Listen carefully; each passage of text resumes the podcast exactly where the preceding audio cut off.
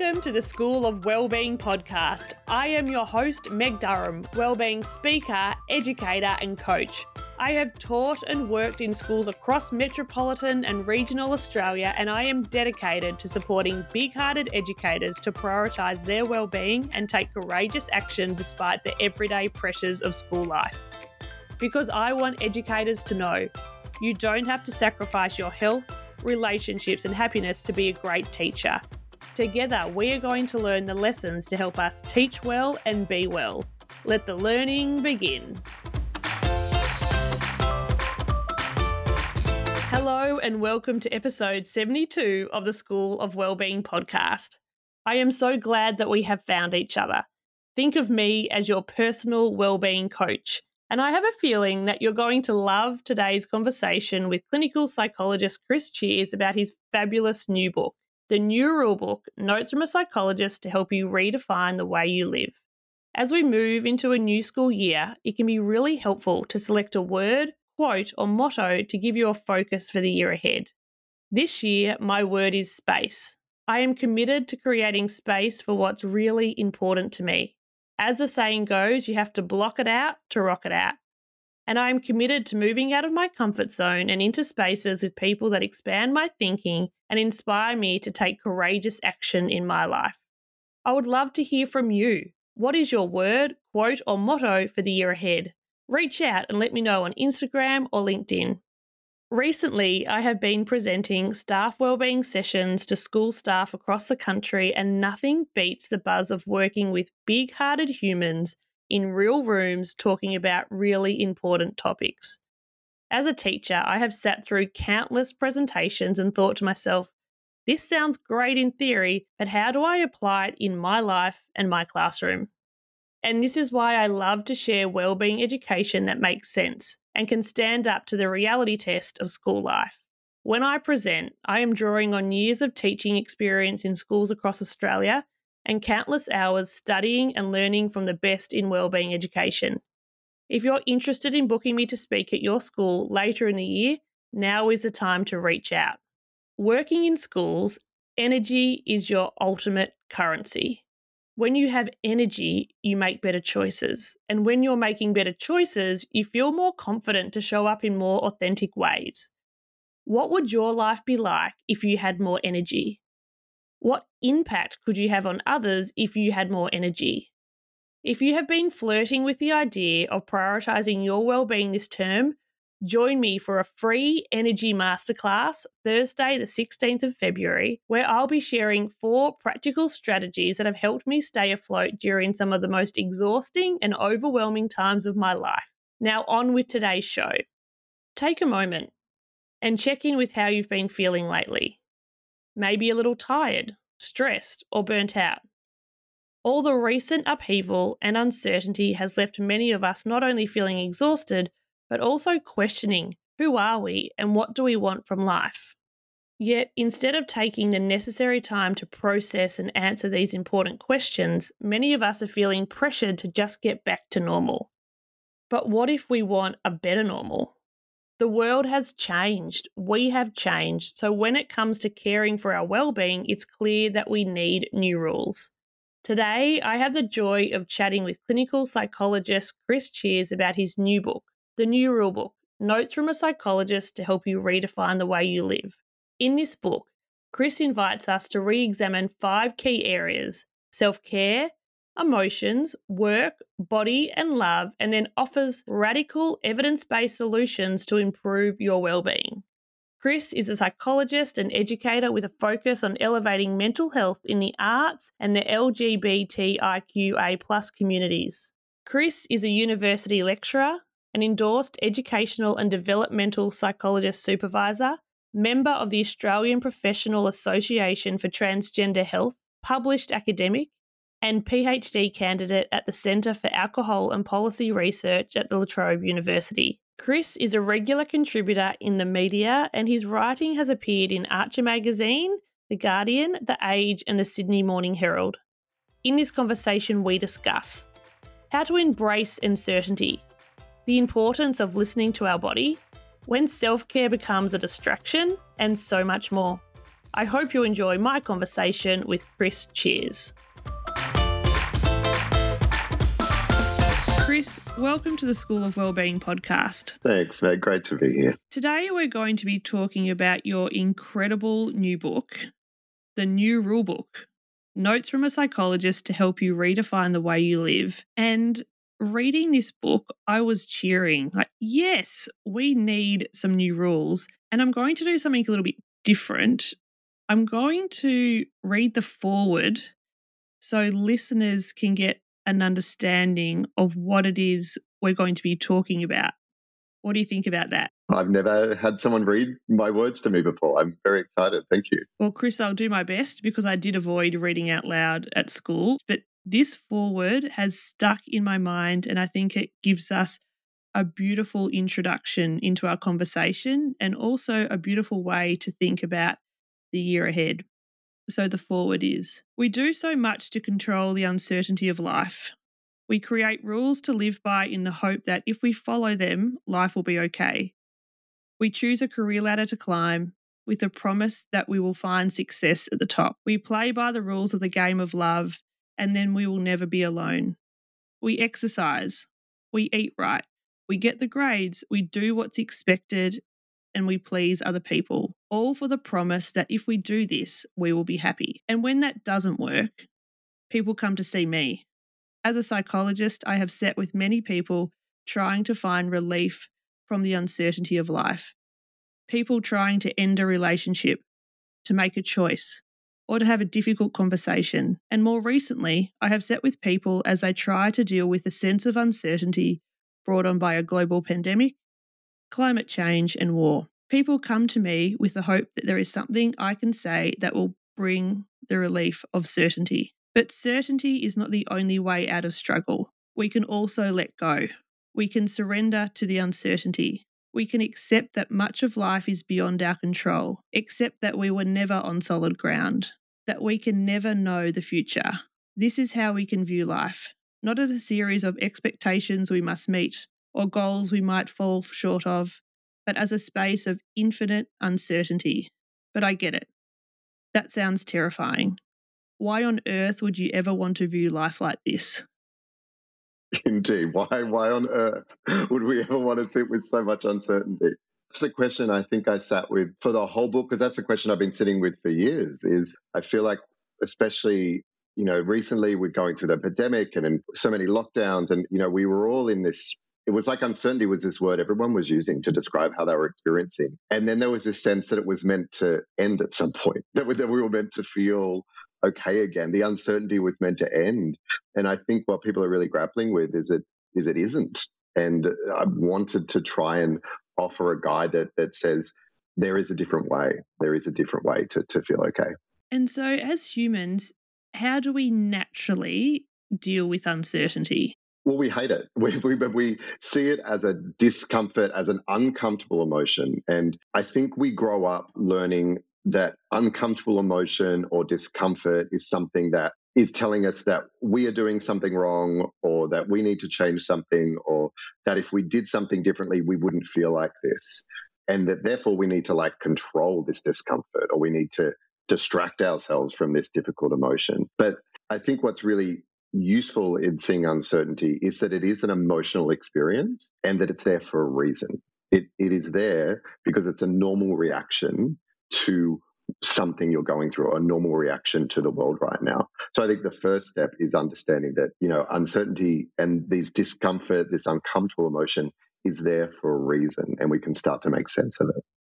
Do you think that prior to the pandemic, there was a part of us that had this illusion that we were in control and the future was certain? And then the pandemic kind of threw that up in the air and we had this realization of oh, I was never in control. Yeah, I think we started going questioning. You know, we were sort of offered a space, especially those of us who were in lockdown for, you know, months or years. We were kind of offered this space to reevaluate a lot because all of a sudden, these things we had to do, like go to work nine to five or go to school or do all these things that we had to do, suddenly we couldn't do And so all this certainty about these things that had to be was suddenly questioned. And I think it then allowed us a space, which was really uncomfortable, to start to question everything. Well, if I don't have to do that, or if the world doesn't have to work like this, maybe it can work differently. And I think this is one way we tend to try and get out of uncertainty. We run to structures. And I think this is what a lot of us have done for a lot of our lives is when we're feeling uncertain or when we're worried about something or we're feeling uncomfortable, we feel like running to the structure is the thing that's going to get us out. If we do what we're told, if we do what's expected, that will be the path out of this uncomfortable emotion. And I think this space now is a place where people are questioning that. They're actually saying, maybe those structures that I thought were helping me out, that I thought were giving me this sense of certainty, is act- were actually maybe leading me down a path of life that in the end is actually not giving me a sense of meaning or purpose that I'm looking for. It's so fascinating to think that the last few years has brought to the surface probably questions that were always there, but they've just come up with such intensity everybody is looking at it. And also because we went through a collective experience, I guess generally in life, we have these questions that pop up, but it feels quite solo and it's your own personal journey. But as we went through a global experience, everybody's starting to think, hey, do we need to do this anymore? How is this working for me? I know in education, working with teachers, it was the first time that they had the opportunity to maybe go for a walk before a class or to go to the fridge when they wanted to or put some washing on the line to not feel like they were tethered to the timetable and the tight constriction and so going back into that environment can be really challenging. And it does bring up these questions what are the rules and are they helping us? So I'm curious to know what are the old rules before we get to the new ones? What are the old ones and where did they come from? Yeah, there's a lot of them. And for, for everyone, one way to, when I use the word rules in my book, so the, the whole idea is to question these old rules of, of mental health and well being that we think were maybe working for us that maybe aren't, and trying to propose these new rules. And when I use the r- word rule there, I, I just mean what are the expectations you've grown up with in your life that sort of tell you how you're meant to live. Sometimes we don't even notice these things as rule. We, we don't even notice them as expectations. We just see them as the norm. But the thing with just because something's normal doesn't mean it's the best thing for us. And that's what I mean when I say we've got to question these rules. We've got to first notice them, understand where they've come from, and, and then we can start to change them. And I've tried to propose that the rules sort of break into five main ideas. So I look at love, self care, body, emotions, and work.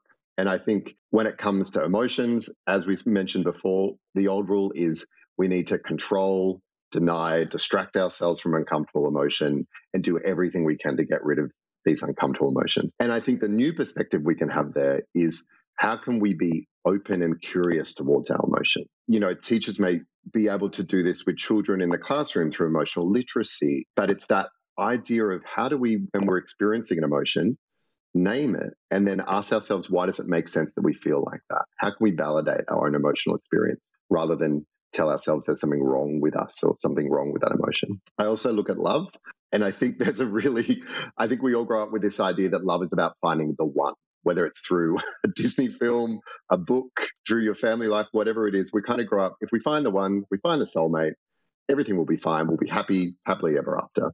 And I think that is something that just isn't working for a lot of us. Maybe we found the one and then they turned out to be very much not the one. And then, you know, we feel like the answer is to, oh, well, they just weren't the one. So if I just find the one, everything will be okay. Instead, I'm trying to propose that love is actually it's not this thing that we find. It's not it's not like you're walking along life and you just sort of, oh, there it is. Oh, there I found love, I found my soulmate, everything's okay. We need to stop seeing love as an object, as a noun, like something we can find. And I think we need to really start seeing love as an, a verb. Love is an action. Love is something we do. So I talk about the actions of love. What is the actions of belonging? What are the actions of connection? What are the actions of safety? And I think we need to spend a lot more time focusing on improving the relationships we have rather than trying to search for the one. And then I look at things like self care. I question the focus maybe we have on self care. And maybe look at us care. What is it to actually care for ourselves and other people? And how can we bring that focus into our lives? Body, I think we focus a lot on old rules around being body positive, like loving your body no matter what, which if that's working for you, great. But for a lot of people, that can feel like a pressure that doesn't match with their experience. So the new way of looking at body there, I look at ideas of pleasure and what can we do to improve our body's function rather than looking at our body as something that we need to change the shape of or the weight of or diet to change. How can we actually look at our body and say, what can I do to be healthier? What can I do to improve the function of my body? What brings my body pleasure? And finally, work. And, you know, whether you be a teacher or, or where you've ended up in your life, I think work promises this this kind of ladder. It's like we're given a ladder at some point in our lives. This is your work ladder, and you have to climb it. You have to do these things to climb it. You have to follow these systems, and then at the end, I don't know, you'll, you'll find success and you'll find happiness. And I think the problem with that is that ladder is given to you. It isn't defined by what you need or what is meaningful to you. So the new rule there is about how can we actually live a life not based in work, like making money, but rather based in living authentically by what is meaningful to you and, and your values in life. This is what I loved about the book that you set out these five clear areas the old rule, why they were there, what was functional to a point about them, and then what we can do differently. How can we alter our perspective? And as I was reading, and as you're sharing now, that visual of really a cage, feeling trapped. Like the old rules feel heavy and you have to conform. There's only one way to be. And the new rules feel really light. It feels like freedom, liberation, expansiveness, and openness. But in between that space is a lot of discomfort and uncertainty because the old rules, even though they're not working for a lot of us, they feel safe familiar and predictable. So, how can we start to even think about doing things in new ways? I think it's about changing the goalposts in some ways about what you want your life to be, because we do get taught that life is sort of about, you know, whether it's about making money or whatever it is that you've grown up with to, to kind of define that that's what life is about. It's about work or it's about buying a house or about being a good parent. We sort of grow up maybe at some point being kind of given this this as you called it, sort of a cage of like this is what your life should be. The goalpost moving that I talk about is rather than life being about doing what's expected, maybe the goalpost can be no, life is about living a life of meaning, living a life of authenticity. What does it look like? Rather than to be led by external expectation. What if I go internally what are my values? What does living an authentic, meaningful life look like for me? Like an easy way to think about that is when was the last time in your life you felt that you were doing something meaningful, that you were doing something that was authentically you? How can you change your life to make that happen more often? And often that requires going against expectations. And, and if you can start to see that as the point of life, to live a life of meaning, to live a life of authenticity, we can start to make meaning of the discomfort that's going to come when you try and do that. Because I can promise you, living a life of authenticity is hard because life is not set up to support your authenticity. Life is often set up to support some other system or structure around you. So all we can ever do is know that our uncomfortable emotions are part of the process of living a meaningful life. And this is a really I think one of the most important ideas that I've ever, I guess, come across as a psychologist is how can we look at our uncomfortable emotion, not as an indicator that we're doing the wrong thing. I think we grow up sort of feeling like if we're feeling anxious, it's because we're doing the wrong thing. So we stop doing it and then we go back to sort of just living life as normal. What's really important if you want to kind of reach this meaningful life is to understand that Susan Kay, who wrote um, Emotional Agility, a, a great book that I quote, in the book. She says that discomfort is the price of admission for a meaningful life. You need to feel discomfort. You need to have uncomfortable emotions. They're not an indicator you're doing the wrong thing. They are often an indicator that you're doing something that's meaningful to you. That's why it feels like that. That's why it's uncomfortable. So if we can start to make meaning of our uncomfortable emotions, it doesn't make them go away. It gives them meaning. And when we can give them meaning, we can give them space. And that's when we can start to ask ourselves that really difficult question, which I think I ask myself daily what emotions am I willing to make space for in order to live the life I want? That's the reframe that I think can really change and shift the life you're living. That is such a powerful reframe because I guess that traditional way of thinking about emotions is any discomfort, avoid, move away, too hard, numb, escape, do anything you can possibly do to get away from it. And moving towards this discomfort is a message that this is meaningful for me. It's normal that I feel nervous before sharing my truth. It's normal that I want to run away before having that uncomfortable conversation. It makes sense that when I stop and give myself permission to rest, my brain wants me to do more jobs because it's uncomfortable, it's different. And almost making friends with this feeling, knowing that it's a part of the process. Yeah, and the really helpful example that a lot of people can understand there is grief. So, if we've ever been through really powerful, difficult grief through the loss of a loved one or some significant change in our life, anyone who's been through significant grief will tell you that it doesn't go away. What happens is we learn how to make space for it. We learn to give it meaning. We learn to allow it to be part of our life, but not overwhelming. And I think that's how we can sort of really view all really difficult, uncomfortable emotions with work is that they're there for a reason. They're our bodies, you know, emotions are our body's way of making sense of the world. We, from an evolutionary perspective, we don't keep things if they're not helpful. There is some reason our body has anxiety, it has grief, it has these emotions because emotions are one of the most wonderful, complex system that our body has of making sense of the world. Your emotions, when you walk into a room, your emotions before your brain kicks into gear, your emotions will tell you whether you're safe. Your emotions will tell you whether there's someone in the room that doesn't like you very much. Your emotions will tell you whether what you're going to have to do in that space.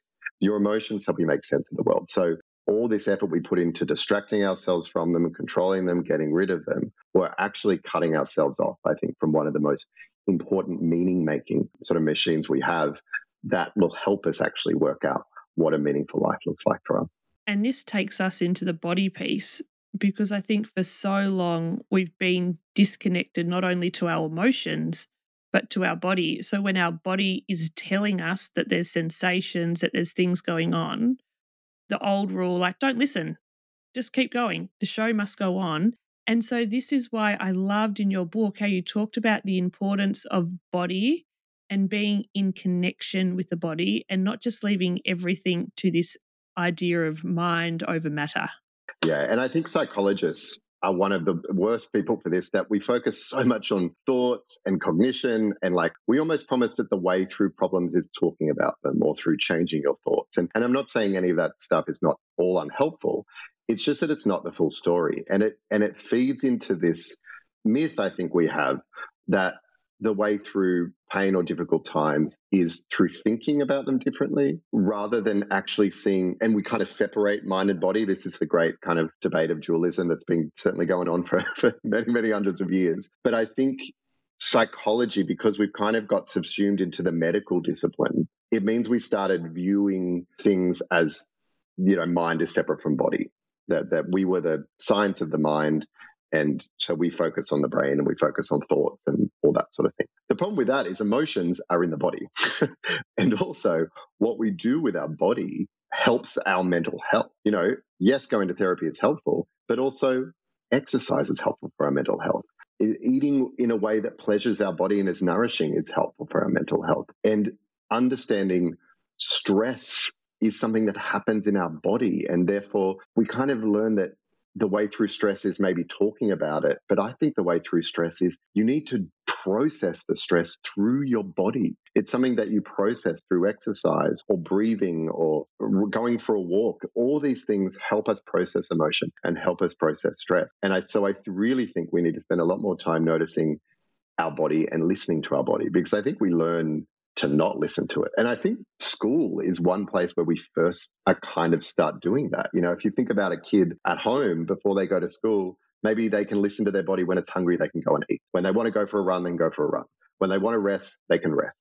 Then they go to school, and it's suddenly this first time where they're given a strict time where you're allowed to eat, or a strict time when you're allowed to rest, or a strict time when you're told to do this. So we introduce this idea that no matter how you're feeling, no matter what your body wants, it doesn't matter.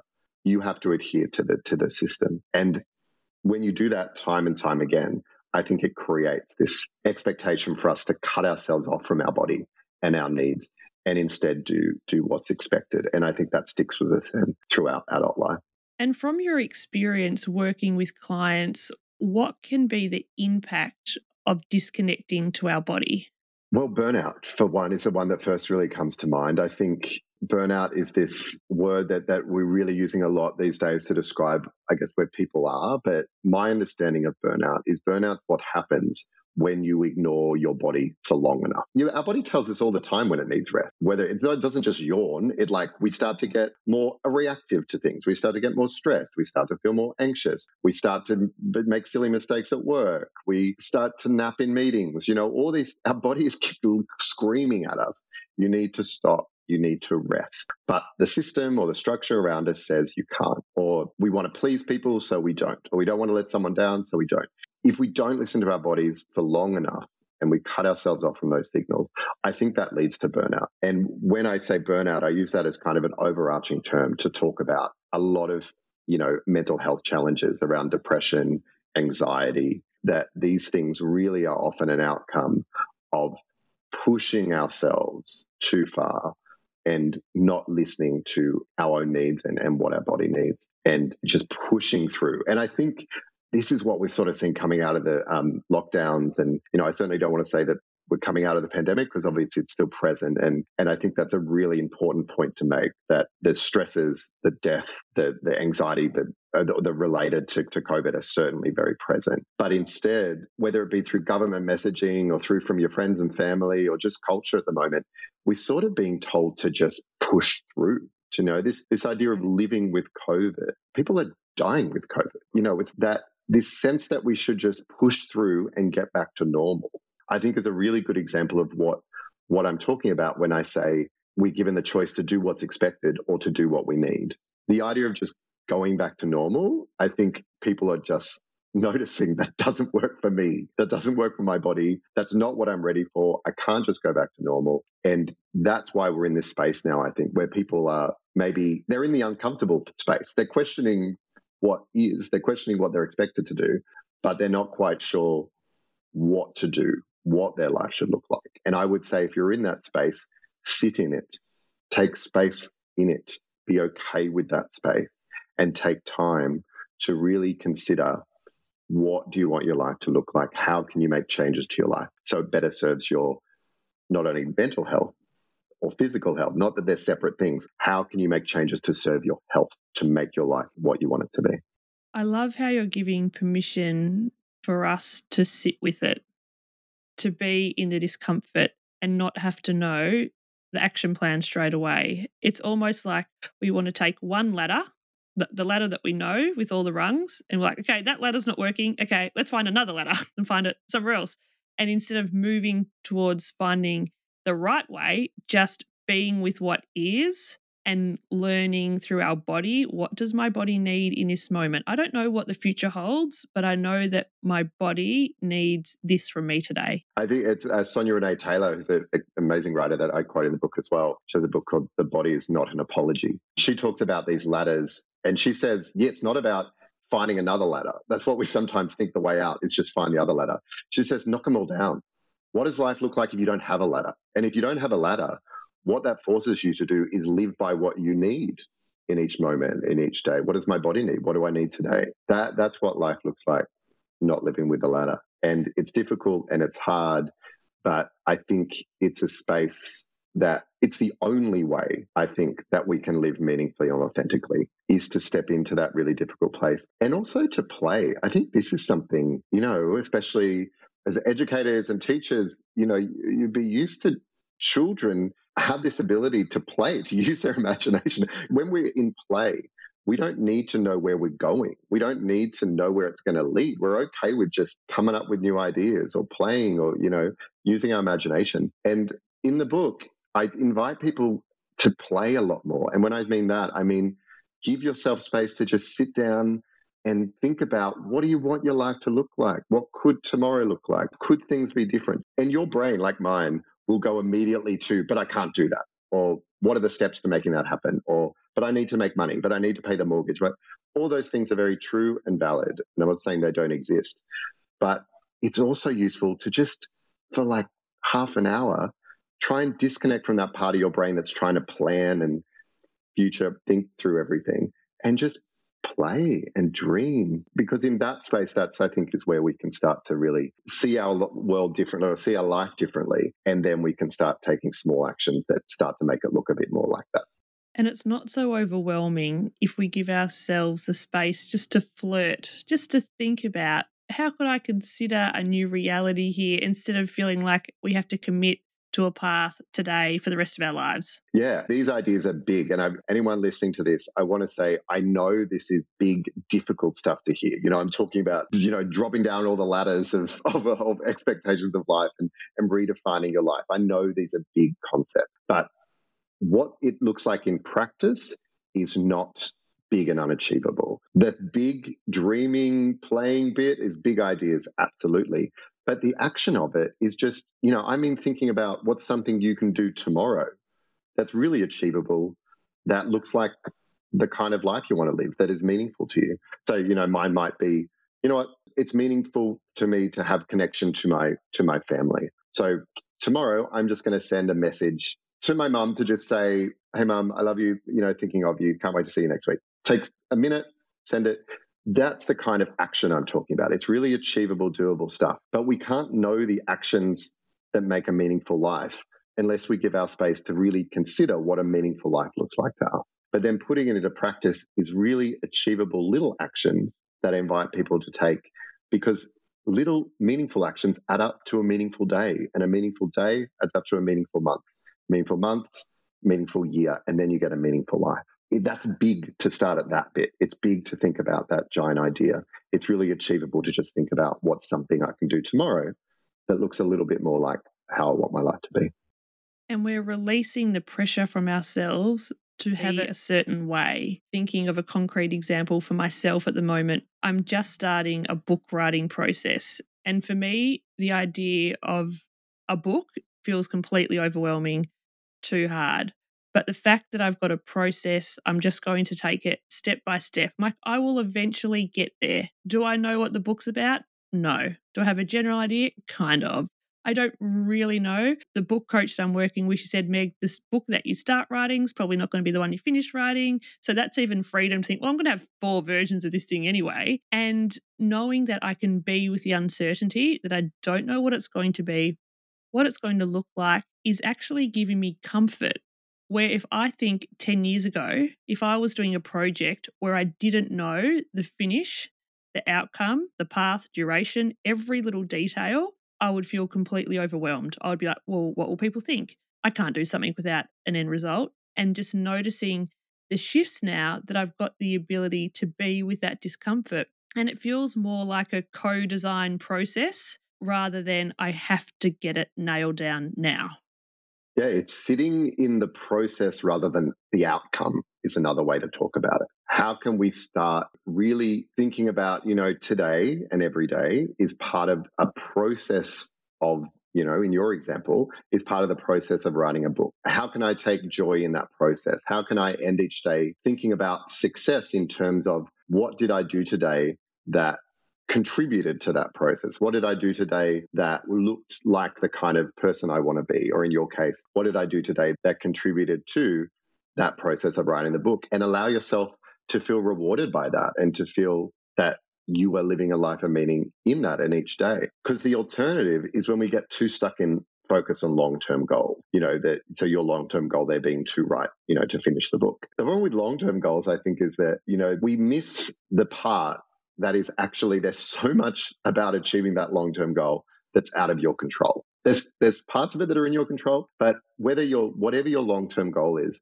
there's so much of it that's out of our control. And we sort of tell ourselves that the way to achieve things is by sheer willpower. That if I just work hard enough, if I want this enough, I can achieve it. And the unfortunate byproduct of that belief that, like, I can do it, I can do anything, is that when it doesn't go right, it's totally your fault. That you feel like it's the self criticism starts, the shame starts because you've told yourself that the thing is totally in your control. You just have to try hard enough. That's untrue. There are so many external factors in your life that may come between you and the end of that book. So when we focus too much on the outcome, we sort of set ourselves up for two things. I think we set a space where we're walking on the ice of like self criticism. At some point, the self criticism, the shame will kick in because we're so focused on that long term goal.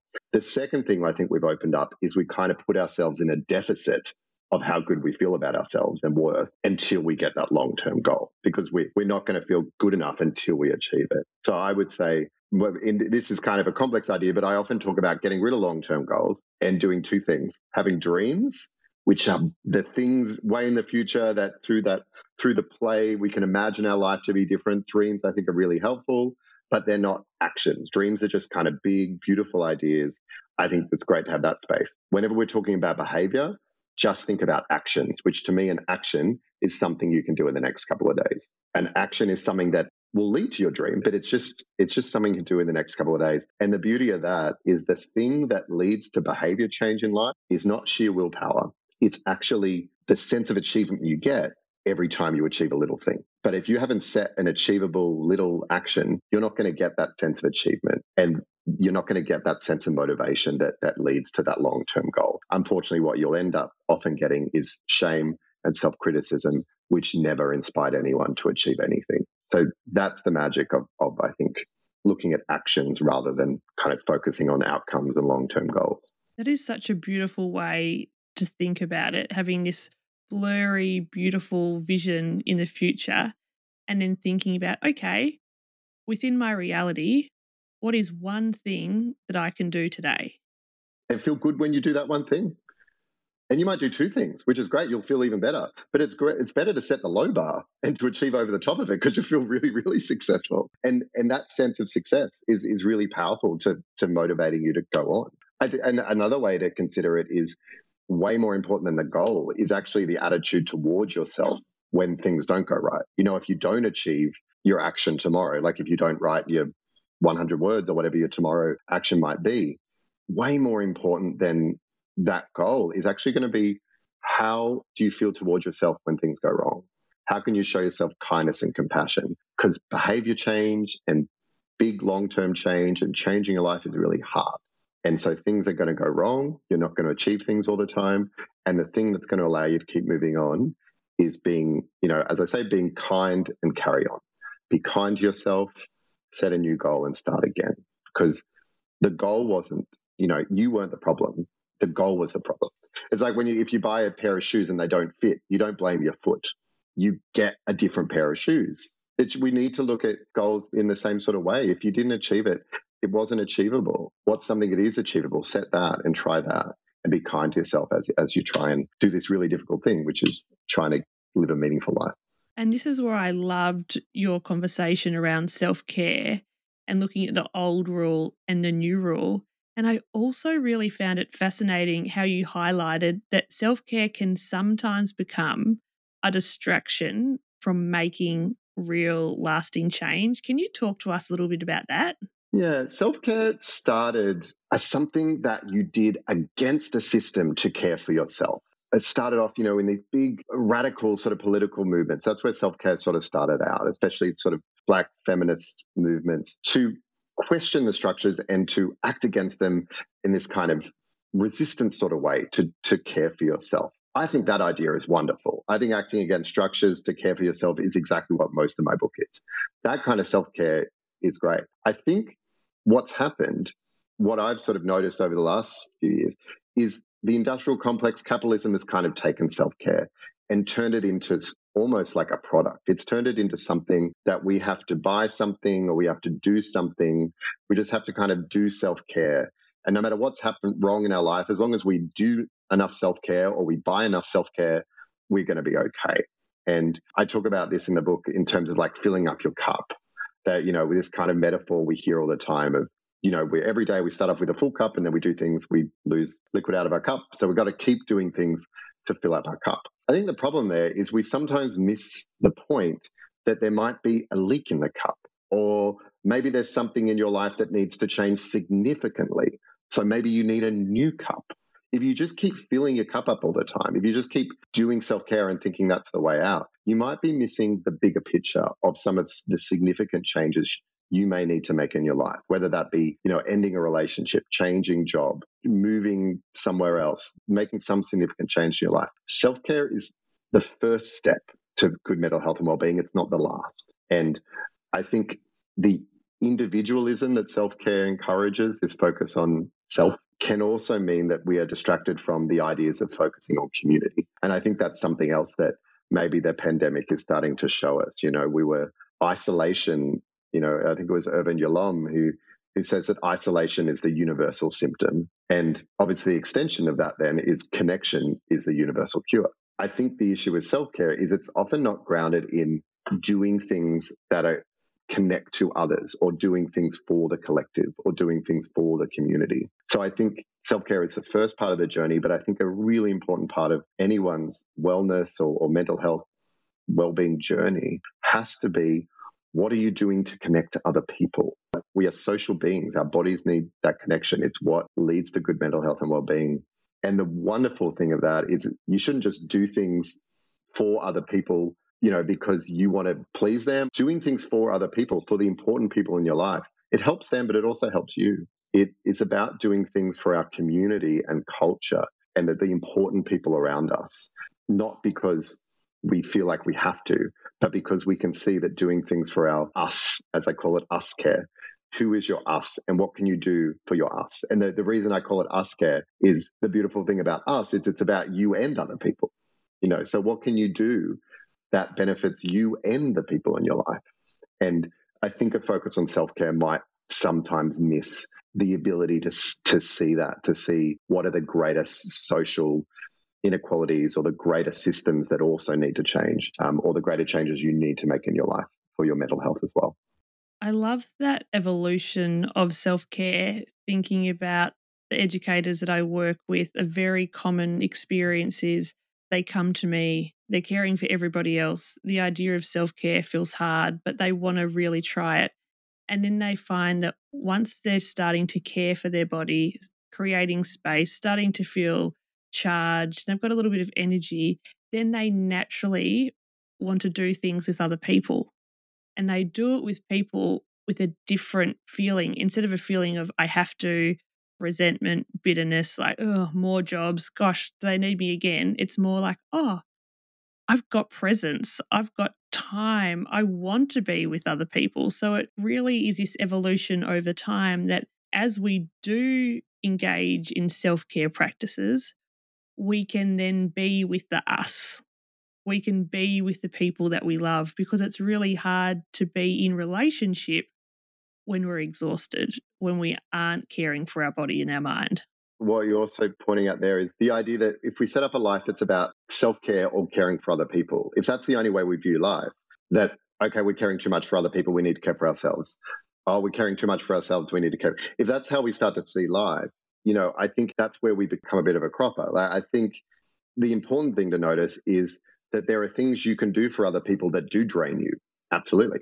But there are things you can do with other people that are good for your mental health and well being. Just like there's things you can do for yourself that are great for yourself. There's things you can do for yourself that actually may not be great for you in the long term. So we've got to sort of question this idea that life is just about doing things for others or doing things for yourself and actually kind of acknowledge no, there's things we can do that are actually great for us and, you know, for them as people begin to flirt with this idea of engaging in a meaningful life and new rules, what are some encouraging words you can give to them, or maybe even permission as they're embracing this journey? Well, I love the word flirt there because I think uh, the the I, uh, the book is really colorful and beautiful, and it's quite short and accessible. And I did that for a reason. I wanted this to be something that people felt that they you know, could just dip in and out of, that they could just play around in, that there was something beautiful that they could read that maybe made them think a different way. I don't want it to be heavy. I want it to be light. I also didn't want it to be something that was like this calming wellness book. I wanted to be something that did motivate people. Calm, calm sometimes is really motivating. This isn't one of those ones that's going to just tell you to, you know, breathe and and be mindful and calm. I want this to, in hopefully a really compassionate, kind way, allow you to flirt with the idea of making big change to your life. Not make the change yet. We don't have to worry about that bit. Just flirt with the idea of what those changes might look like and what are some little things you can do. So, I guess my advice for people is to this might be a difficult question, but I think it's, it's a really useful question that I often think about is, and I use this with clients and family, friends all the time.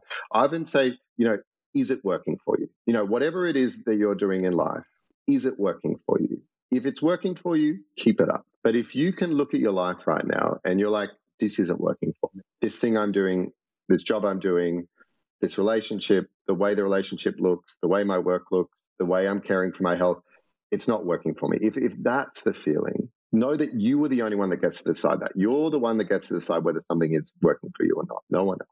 And if it's not working for you, just ask yourself the question what emotions are you willing to have to change this? Because there will be really uncomfortable, difficult ones. But if you're able to look at those emotions and realize that they're part of the process, that no one has ever changed their life feeling calm all the time, that know that they're part of the process and validate them. And I think one of the most important questions you can always ask yourself is what am I feeling and why does it make sense that I feel like that? Keep asking yourself that question as you try to change your life. And I think you'll be able to start to change that perspective that to see that your emotions are actually helpful rather than an unhelpful part part of the process. Chris, to wrap up this incredible conversation, I would love to invite you to finish four sentences. Are you up for that? Yeah, let's give it a go.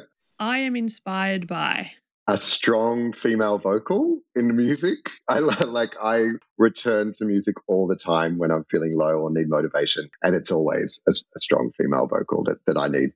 When life feels hard, I breathe and try to slow down.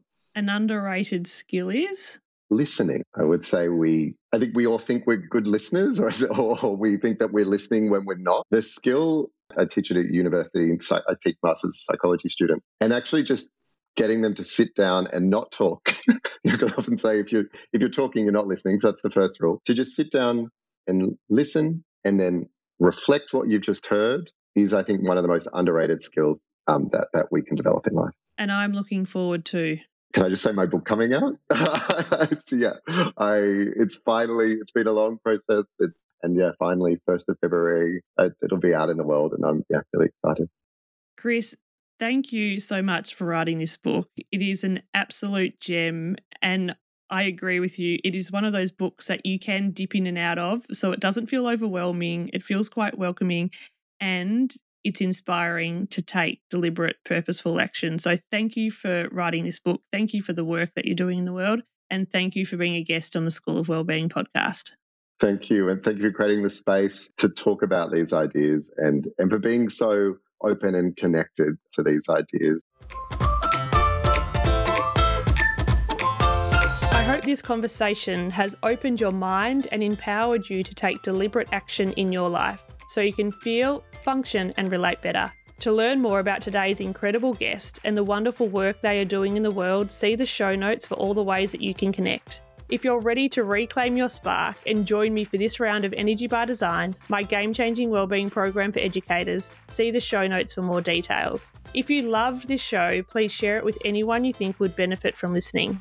Or reach out to me on Instagram or LinkedIn and let me know what resonated most with you.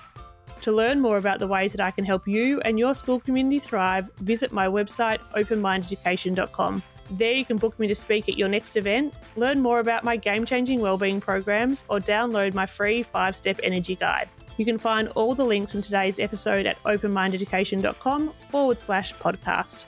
Thank you for listening to this episode of the School of Wellbeing, and I look forward to sharing more heartfelt conversations with you next week.